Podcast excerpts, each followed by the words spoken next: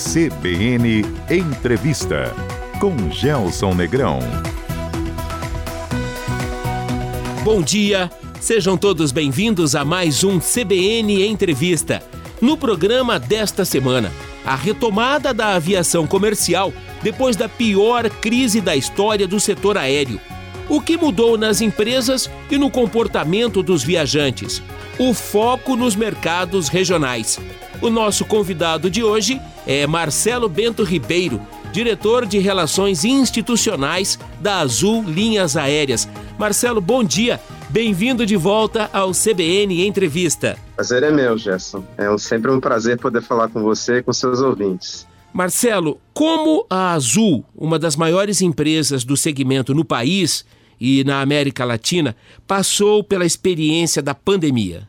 Realmente acho que foi um período mais difícil é, da história mais recente, né, depois da Segunda Guerra Mundial, para as companhias aéreas do mundo inteiro, porque realmente foi um período de quase morte para a indústria como um todo, né, em todos os lugares. Mas é, ainda bem que nós conseguimos achar meios de, de sobreviver, apesar de, no, no pior momento, a gente ter voado apenas 7% da nossa capacidade, né? Uau. E como você sabe, os custos fixos da aviação são bastante altos, então é muito difícil, mesmo sem voar, conseguir fazer uma redução de custos. Com a colaboração dos nossos funcionários e vários outros instrumentos é, que, que, que, nos foram possíveis, conseguimos aí estar aqui conversando com, com você hoje.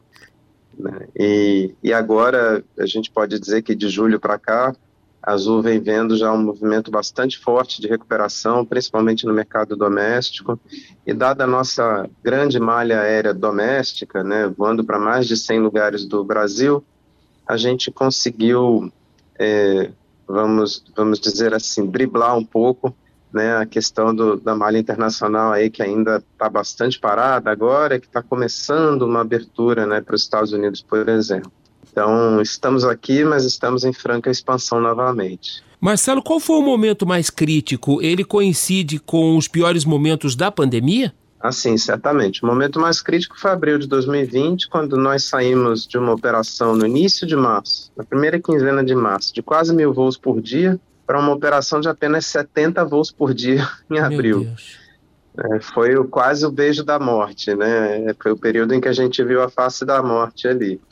Para você ter uma ideia, Gerson, dos nossos 14 mil tripulantes, como a gente chama os nossos funcionários, uhum. 10 mil desses 14 mil ficaram de licença não remunerada ou jornada reduzida, uhum. né, para ter uma dimensão do sacrifício que todos nós tivemos que fazer para manter a empresa em pé. A empresa desidratou, Marcelo? Diria que, de certa forma, sim, né? Como todo mundo, né? Nós tivemos uma grande sangria de caixa, é fato, né? Como eu te comentei, os custos fixos são altos, então até a gente conseguir equacionar isso demorou um pouquinho. Perdemos alguns colaboradores aí no meio do caminho, né? Alguns tripulantes, somos menos hoje. A gente voltou a, recontratar, né? A chamar pessoas que foram desligadas da empresa antes, mas fato é que nesse processo aí perdemos em torno de 3 mil pessoas e fizemos pra, para a sobrevivência da, da empresa, fizemos lançamentos de debêntures no exterior, que é uma que é dívida conversível em ações e que nós temos que pagar, né? Sem dúvida. É, então nós temos aí um passivo que nos permitiu sobreviver e ter um, e ter um caixa é, forte, né, para enfrentar inclusive essa, essa retomada, né, que exige investimentos novamente é, mas temos, temos sim um, uma conta para pagar mais à frente. Essa retomada e que exige investimentos inclui recontratações, Marcelo? Inclui recontratações, inclui é, toda vez que nós paramos uma, uma aeronave, né, a gente preserva esse avião, isso tem um custo, e na hora de tirar ele da preservação tem um outro custo, né? São revisões que são necessárias, os tripulantes, evidente, que ficam sem voar é, têm seus treinamentos vencidos e para voltar a voar eles precisam renovar suas carteiras. Esse treinamento todo também tem custo, né? Sem dúvida. É, então essa, essa retomada é de fato um investimento. Abrir cidades novamente, que nós tínhamos retirado todos os equipamentos, é, até eventualmente transferido ou desligado das pessoas, é sempre um investimento também. Marcelo, tenho um número aqui da ANAC, a Agência Nacional de Aviação Civil, que fala em 11 milhões de passageiros voando nas três principais aéreas do país, na qual a Azul está inserida, entre abril e junho. A retomada está em curso, esse número é muito distante do que tínhamos antes de pandemia. É, eu acho que eu posso falar com mais propriedade da Azul, Gerson. A Azul agora é, está voando cerca de 108% dos assentos que ela tinha no mesmo período de 2009, de uhum. 2019.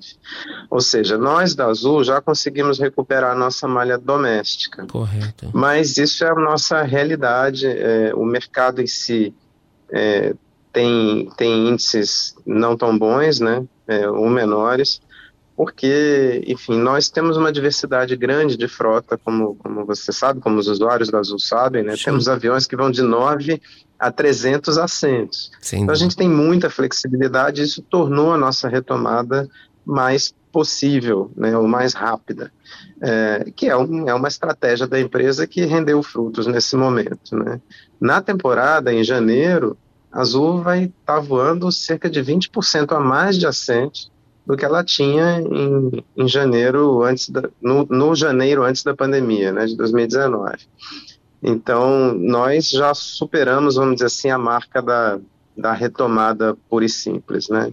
Na nossa rede doméstica. A rede internacional ainda tem um longo caminho a percorrer. O Marcelo, a gente já vai ter oportunidade de falar sobre essa retomada internacional e eu tenho aqui uma pauta enorme também sobre a retomada nacional. Me dá um pouco do perfil de quem está voando hoje ou nesse cenário de pós-pandemia. Isso mudou? O comportamento do, do passageiro mudou, Marcelo? Mudou de certa forma, não, não, não, não, saberia dizer se é o comportamento, na verdade, mas o que mudou é o mix de tráfego, como a gente chama, né? Antes da, da, da pandemia, vamos dizer assim, a maior parte do tráfego das companhias aéreas brasileiras, de maneira geral, uhum. era gerado pelo, pelo viajante a negócios, especialmente grandes consultorias, empresas financeiras, né, grandes empresas, o passageiro corporativo, como a gente fala, tinha maior participação no, no tráfego aéreo. Isso durante o processo todo de, de retomada e até agora mudou bastante, né? Hoje tem uma participação do passageiro a lazer uhum. maior do que tinha antes, talvez pelas pessoas terem ficado tanto tempo também sem, sem poder viajar, né? Tem uma demanda reprimida e as pessoas têm feito mais viagens a lazer e às vezes viagens mais curtas e mais frequentes também. Também tem um, um, determinado tipo de tráfego que a gente chama, que vem do inglês, né, chama VFR, que é o Visiting Friends and Relatives, as pessoas que viajam para visitar parentes, amigos, ou mesmo que têm tem segundas residências. Esse, esse segmento de público também é mais expressivo hoje do que ele era antes, né? E é natural, as famílias ficaram muito tempo separadas, os amigos, é natural que as pessoas agora queiram retomar essas, essas relações de forma presencial, né? Sem dúvida. É, e as empresas, de fato, muitas, né, é, estão reabrindo apenas agora ou vão reabrir nos próximos meses os seus escritórios, né? Especialmente as empresas financeiras, bancos, consultorias, que são grandes clientes da aviação. A gente deve ter aí uma volta gradual, talvez, ao nosso mix de tráfego normal, mas para já ele realmente mudou. Fim de ano incrementa esse movimento, esse perfil de tráfego, Marcelo? É, o fim de ano, especialmente deste ano, com certeza, né? Se todos os destinos no Brasil, é, os, os, grandes destinos turísticos estão todos já lotados para o pro, pro ano novo. A gente tem lugares ainda, né, evidente, na, na, na nossa malha aérea, mas quando a gente conversa com os hoteleiros e enfim, com o pessoal de turismo receptivo né, nesses destinos, está tudo bastante cheio já. A partir de 2022, o estado do Paraná será o maior destino da Azul no Brasil, com a retomada de quatro voos, quatro operações na verdade, e 11 novas operações. Por que o Paraná ficou tão azul, Marcelo? É, na verdade, o que acontece é que o Paraná terá o maior número de cidades servidas pela Azul no estado brasileiro. Bom, a economia do Paraná é muito descentralizada, né? É, embora Curitiba seja a capital do estado, de longe tem a maior atividade econômica, tradicionalmente, né, o Paraná tem outras grandes cidades sempre, que sempre tiveram voo, sempre tiveram transporte aéreo, como Londrina, Maringá, Foz do Iguaçu, etc., o que mostra ah, como a economia do estado é diversificada e descentralizada. Uhum. E, evidentemente, tem uma grande demanda por outras tantas cidades do estado para estarem conectadas, não só a capital, mas também a, a cidade de, de, São Paulo. Né? Então, é, nós vendo isso e tendo a capacidade de agora prover serviço de transporte aéreo com aeronaves de pequeno porte, Vale mencionar que ano passado, durante a pandemia, a Azul adquiriu uma empresa é, operadora de aviões pequenos, né, de nove assentos, uhum. e integrou totalmente essa empresa sua operação, é, que, que, rebatizou né, de Azul Conecta, então, hoje a Azul Conecta é, faz voos é, dentro da malha da Azul, a Azul comercializa os assentos, não tem nenhuma diferença, né, vamos dizer assim. Uhum. E com isso abriu a possibilidade da gente operar em aeroportos menores, testar novos serviços, começar com aviões pequenos e depois ir evoluindo para aviões maiores. Uh, e também, diante, diante disso, né, uma grande eh, vontade do Estado do Paraná em fomentar a aviação regional. Então, nós conversamos bastante com o Estado, houve uma grande negociação é, e o Estado está nos apoiando nessa grande expansão aí é, pelo território paranaense. Então, a Azul vai chegar a 20 cidades no total. É, nós já operamos cinco, né, que, que é justamente Londrina, Maringá, Iguaçu, Cascavel e Curitiba. Uhum. Estamos retomando quatro que nós já operamos antes, em Guarapuava, Pato Branco, Toledo e Ponta Grossa, e começando mais 11 cidades. Né? Essas quatro que a gente está retomando já começam agora em dezembro, já estão à venda, é, os voos já estão à venda.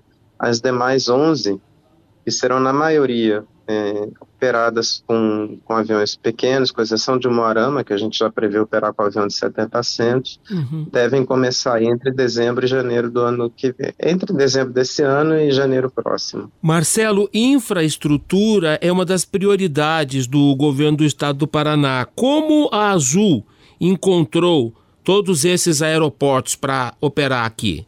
É, nós, obviamente, fizemos inspeções né, de todos os aeroportos e, avaliações, e a gente vem trabalhando com o governo do estado é, em, em, dois sentidos. Nas cidades onde operam aviões um pouco maiores, o que a gente vem, vem construindo junto com o governo do estado são é, é uma estrutura de, de operação com visibilidade reduzida, como a gente chama, que nada mais é do que quando está nublado a gente poder posar e não ter que alternar o voo ou cancelar o voo. Uhum. Isso é permitido com equipamentos de, de solo, né, que guiam né, o, o tripulante e o, e o avião, é, mesmo com menos visibilidade, que é o que tem no aeroporto de Curitiba, em Londrina, enfim, nos aeroportos maiores do estado. Correto. Então, a gente está trabalhando nesse sentido, as cidades estão investindo nesses equipamentos. E nos aeroportos menores, às vezes, como eles não tinham voo antes, aí nós encontramos adequações mais simples, né? Que é questão de, é, de reparar é, a, as pistas ou de reparar cerca que,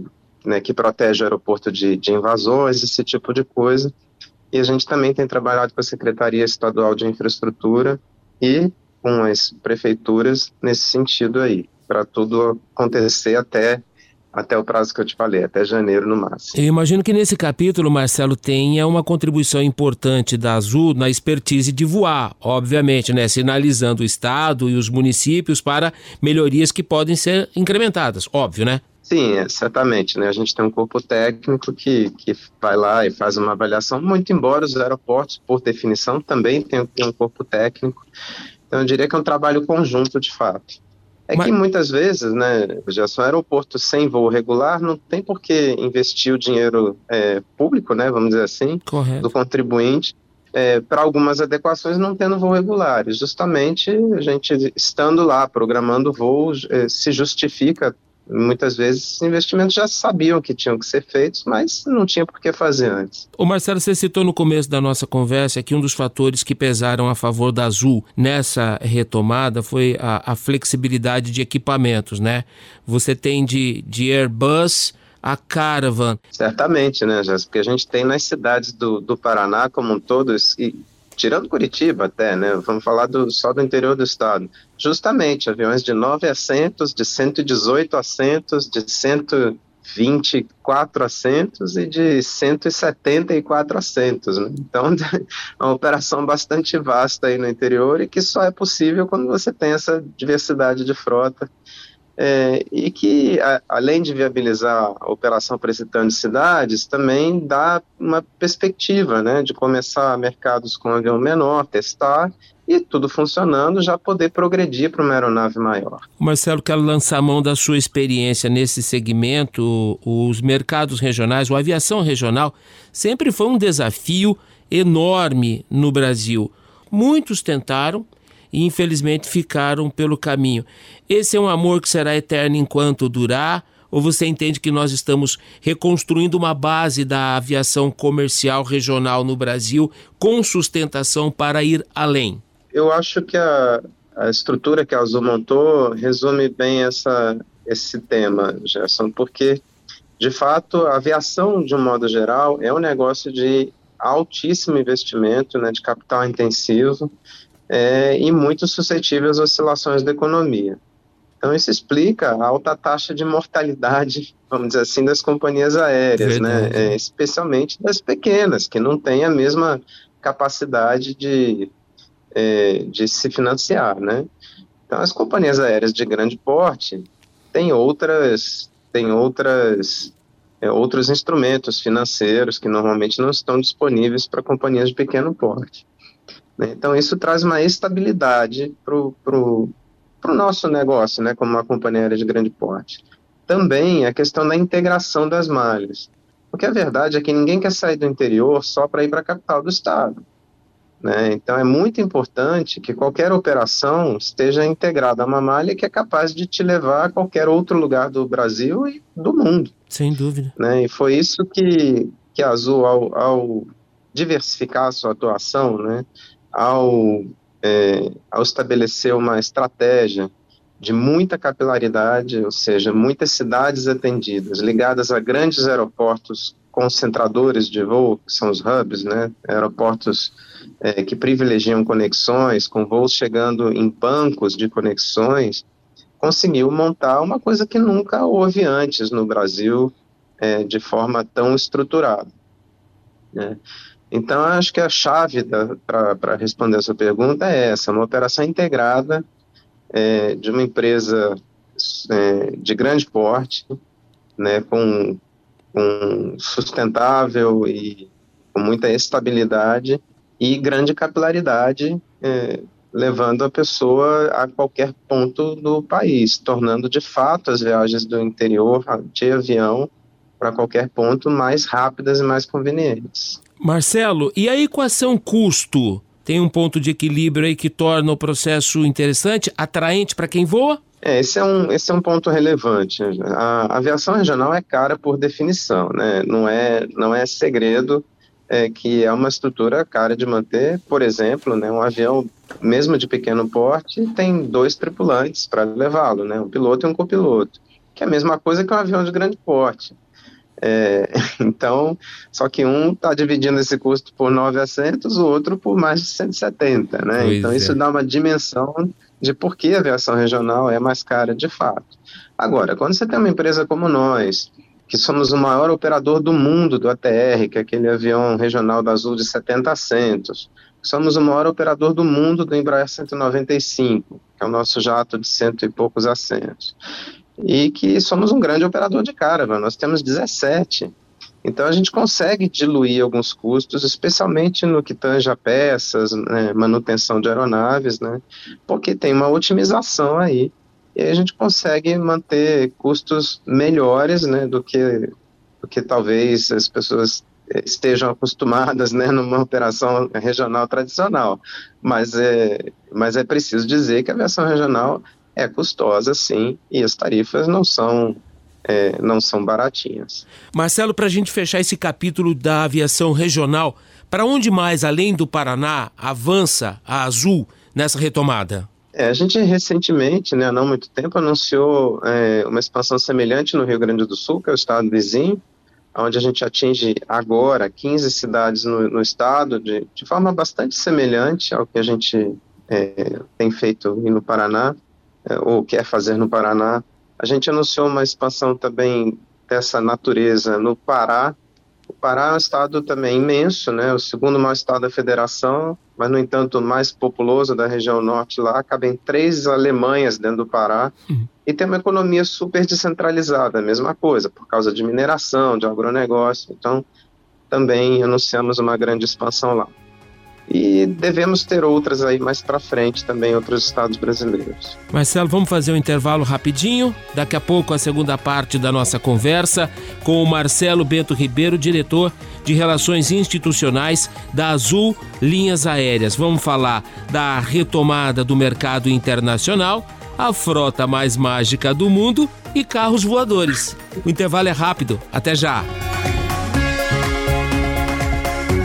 De volta com o CBN Entrevista, o programa de hoje recebe mais uma vez o diretor de Relações Institucionais da Azul Linhas Aéreas, Marcelo Bento Ribeiro. Dedicamos boa parte do primeiro bloco ao entendimento do que é essa retomada para a Azul e, sobretudo, como o estado do Paraná passará a ser o principal destino da companhia aérea a partir de 2022. Marcelo, ainda em relação ao levantamento, o último levantamento da ANAC, tem aqui um dado muito bacana. Os melhores resultados aqui, segundo índices de solução e satisfação, são da Azul eu diria que já não é, não é uma questão de retomada, já é só uma questão de DNA. Uhum. Né? A Azul sempre, sempre, sempre é, pautou as suas ações pela satisfação do consumidor e do cliente. É, então, não à toa, a gente foi eleita a melhor companhia aérea do mundo em 2020 pelos usuários do TripAdvisor. Embora tenha sido em 2020, né, uhum. que já era o ano da pandemia, o, o resultado é relativo à votação feita pelas viagens de 2019. Correto. Então vamos lá. Pré-pandemia, os usuários estavam nos avaliando como a melhor companhia aérea do mundo. Isso é uma companhia aérea que não, não, não tem primeiras classes com chuveiros a bordo, né? Vamos dizer assim. Então, isso de fato atesta a qualidade do nosso atendimento, o toque humano do nosso atendimento, que eu acho que é o mais importante, mais caro para nós é, aqui na, na Azul né? É o, é, é o que a gente se dedica todo dia, é o que a gente mede, é o que a gente instiga nos nossos tripulantes.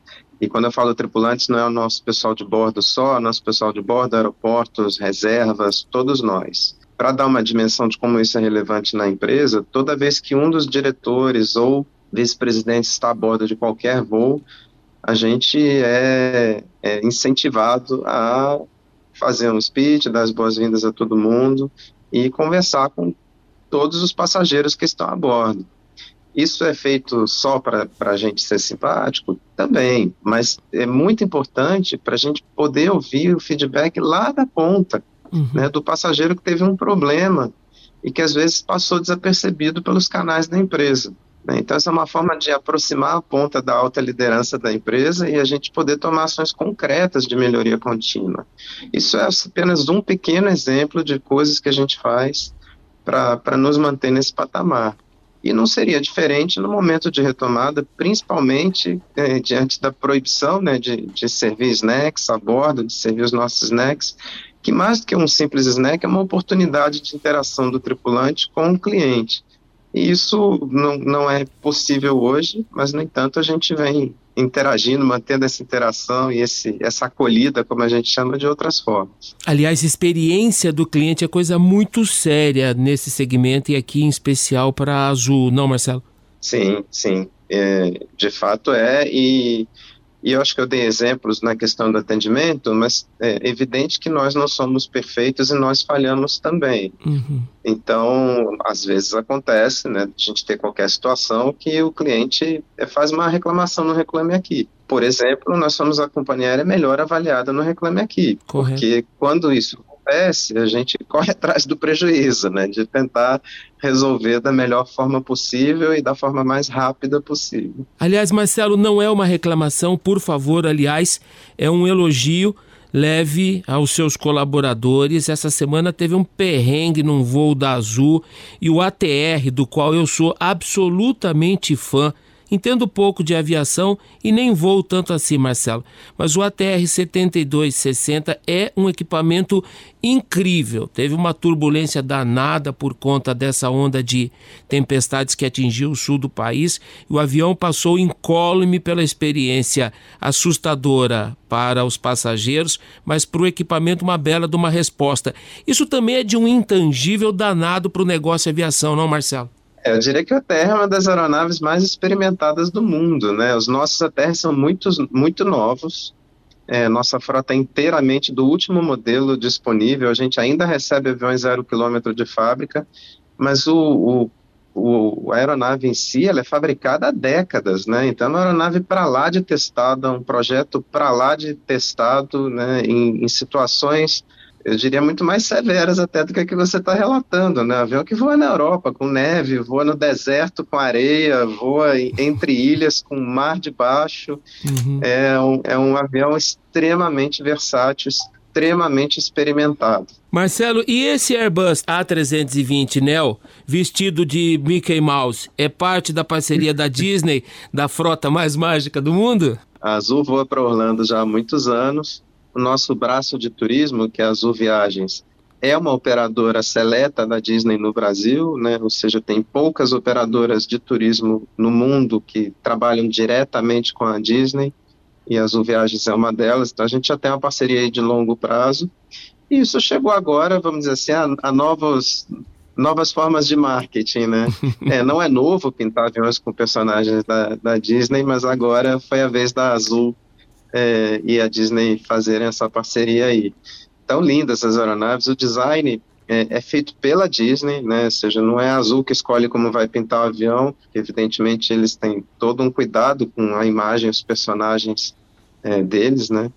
E ó, a gente faz um trabalho a quatro mãos para adaptar isso para o formato da fuselagem de um avião, mas é o design Disney, de fato. Marcelo, quando nós nos falamos pela primeira vez, no dia 8 de fevereiro de 2020, a Azul estava se preparando para voar para Nova York. Como é que ficou Nova York? E fala para a gente sobre a retomada dos destinos internacionais.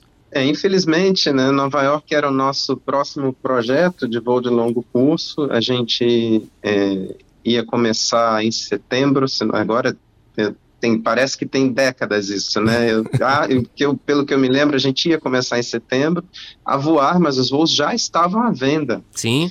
Né, em, em, quando, quando a pandemia começou.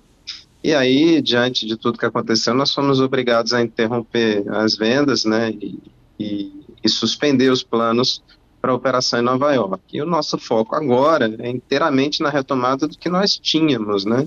Uhum. É, embora nós nunca nunca tenhamos deixado de voar para Fort Lauderdale e Lisboa, porque mesmo nos períodos mais agudos aí tinha um trânsito de pessoas com, com dupla residência, né, uhum. ou, é, ou mesmo fazendo é, repatriação é, e, e, até ações humanitárias, que manteve esses voos aí operando, mas com uma capacidade muito reduzida. Né? Orlando nós havíamos suspendido por conta da, das restrições do governo norte-americano e vamos retomar agora, né, é, a partir de novembro, diante dessa nova abertura. Então, Lauderdale e Lisboa, a gente fez um aumento de capacidade já, em função das aberturas que aconteceram para a Europa e para os Estados Unidos. Estamos retomando Orlando.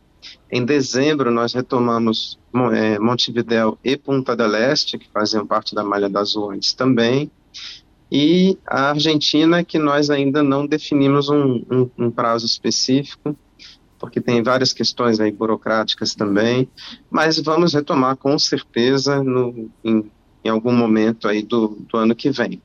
Esse é o nosso foco no momento. Então, novas cidades além dessas, nós de verdade não sabemos ainda.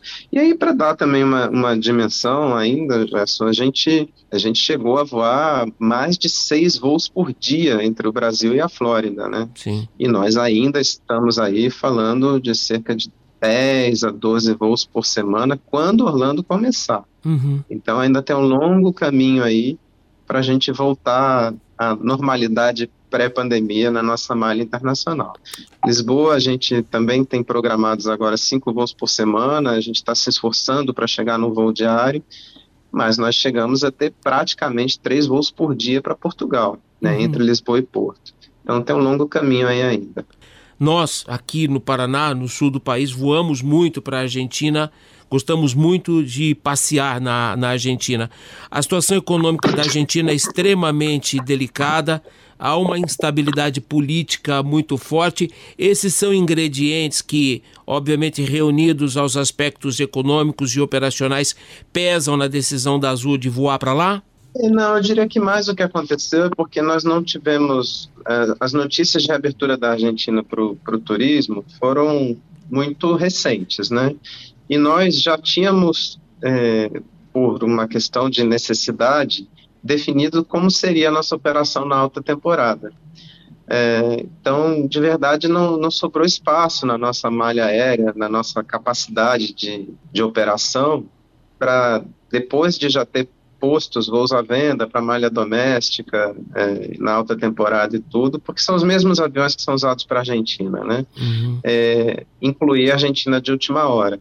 Né? A Argentina só definiu mesmo suas políticas de reabertura tem cerca de 15 dias, então Uhum. ficou muito em cima.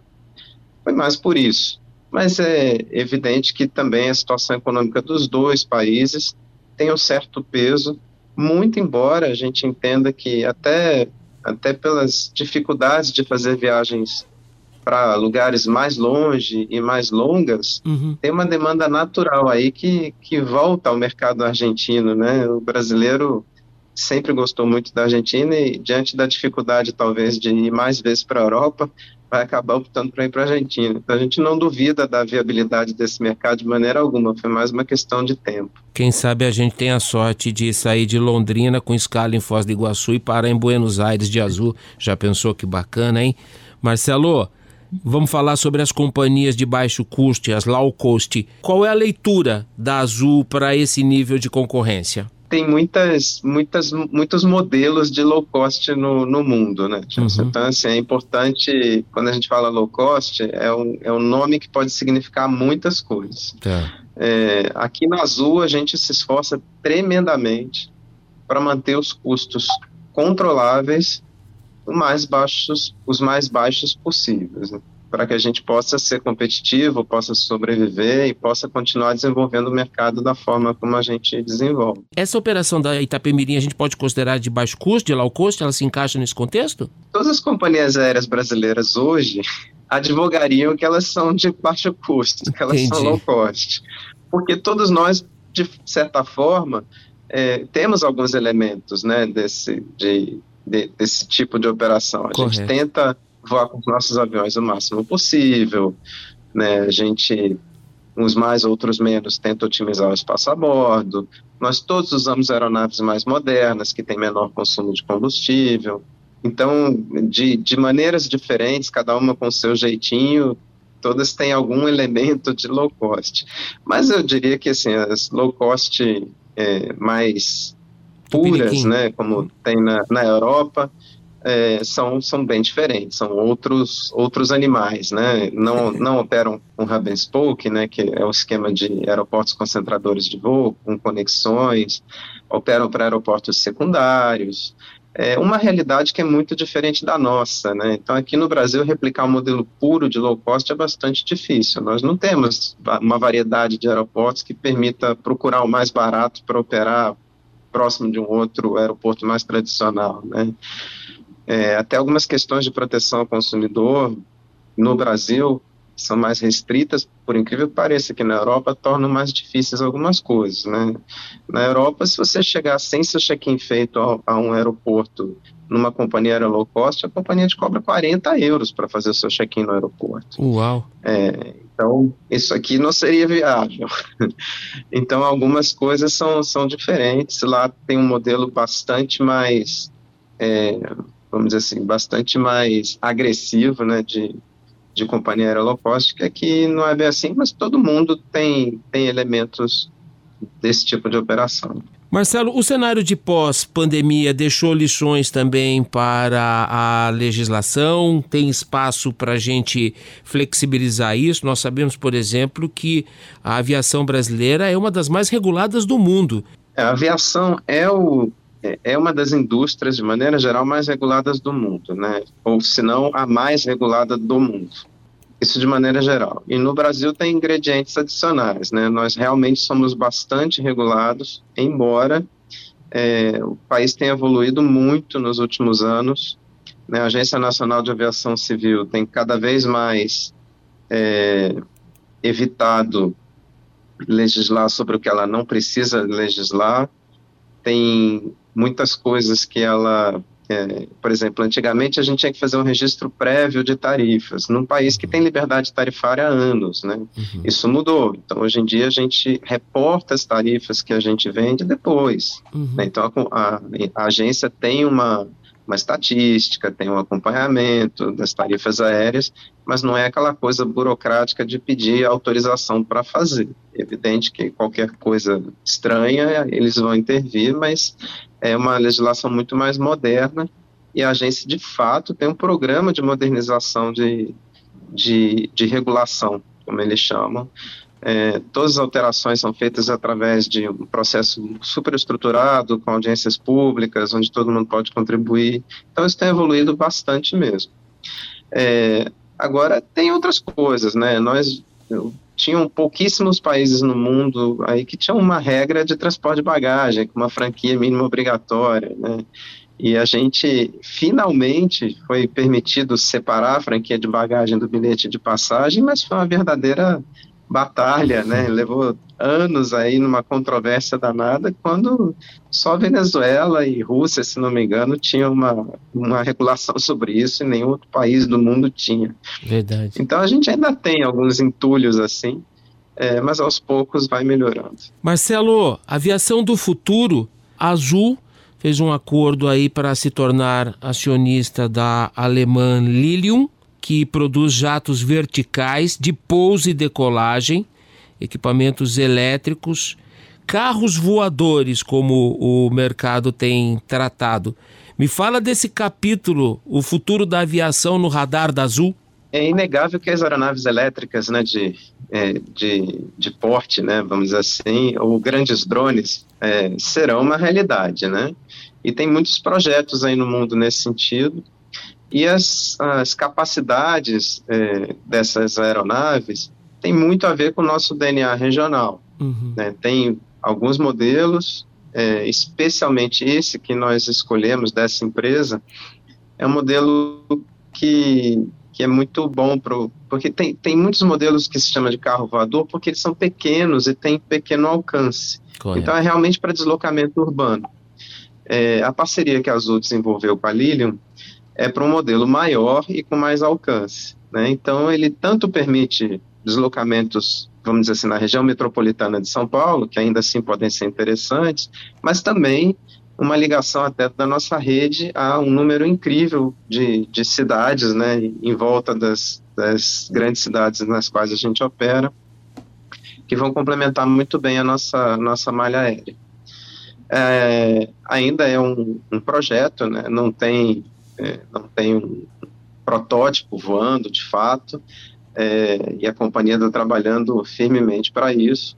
Se eles conseguirem entregar esse projeto no tempo, dentro das especificações da Azul, a gente tem sim uma, um grande interesse e um, um, compromisso, inclusive, de comprar uma quantidade grande desse tipo de aeronave. Marcelo, o que é que está reservado para o futuro da aviação, na sua opinião? É, para a aviação regional, provavelmente os, os, carros voadores aí vão tomar um grande espaço, né? E, e ainda bem, porque isso, a economia é brutal, então isso vai viabilizar é, muitas ligações que hoje não se viabilizam pelo custo mesmo, pelo uhum. custo-benefício que acaba sendo mais alto. Correto. Então acho que tem uma grande revolução aí nos próximos 10 anos, né? Vamos colocar desse jeito, é, nesse tipo de aviação. E a aviação mundial, a aviação de grande porte, continua é, investindo em tecnologias é, cada vez menos poluentes, né? É, no sentido de, de consumir muito menos combustível fóssil, aviões cada vez mais elétricos também. Então, por exemplo, um Airbus A320 Neo nosso uhum. some 20% menos de combustível do que um A320 um pouco mais antigo. Uhum. Né? Isso por, por ter um motor de última geração, por ter algumas alterações de projeto que tornam ele mais eficiente.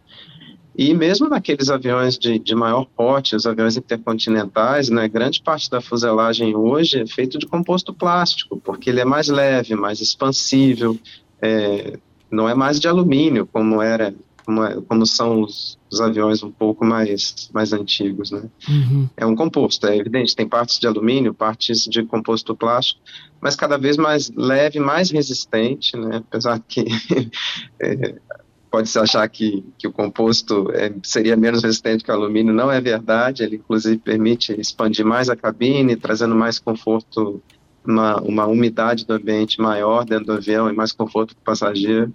Então tem uma tem uma, vamos dizer assim, uma ruptura tecnológica grande aí, né, com, aeronaves que consomem menos combustível e, portanto, poluem muito menos. Marcelo, para a gente finalizar, você caiu da poltrona quando, no auge da pandemia, a KLM recomendou aos seus passageiros que não voassem, que ficassem em casa? É, eu não, não, não diria isso, né? Eu acho que cada empresa tem a sua realidade, cada país tem a sua realidade. Eu não sei bem qual foi a motivação deles para fazer uma declaração desse tipo. Nós, em abril, aqui também no Brasil, né, nós na Azul, a gente estava operando um serviço essencial, né, que nós construímos junto com a Agência Nacional de Aviação Civil, com a Secretaria de Aviação Civil, é, no sentido de não deixar esse, é, o país sem uma espinha dorsal para distribuição de medicamentos, de, de médicos, de profissionais da saúde. Naquele momento lá mais agudo, eu acho que a gente também estava prestando um serviço essencial e era para as pessoas só viajarem se realmente necessitassem, né? Talvez tenha sido nesse espírito que a KLM fez essa declaração, mas é evidente que a gente queria poder mudar essa realidade né, e começar a retomada o mais rápido possível. Marcelo Bento Ribeiro, diretor de Relações Institucionais da Azul Linhas Aéreas. Marcelo, obrigado pela gentileza de nos atender mais uma vez. Que bom, eu fico muito feliz, Jess. Muito obrigado. Com certeza, em 2021, os céus do Paraná estarão cada vez mais azuis. CBN Entrevista fica por aqui. Nossos agradecimentos ao diretor de Relações Institucionais das Azul Linhas Aéreas, Marcelo Bento Ribeiro. Se você perdeu o programa de hoje, você vai ouvi-lo daqui a pouco na nossa plataforma cbnlondrina.com.br, na aba Projetos Especiais. O papo com o Marcelo Bento da Azul também vai virar podcast na plataforma Spotify. Um bom final de semana a todos, com segurança e saúde. Até sábado. Tchau. CBN Entrevista com Gelson Negrão.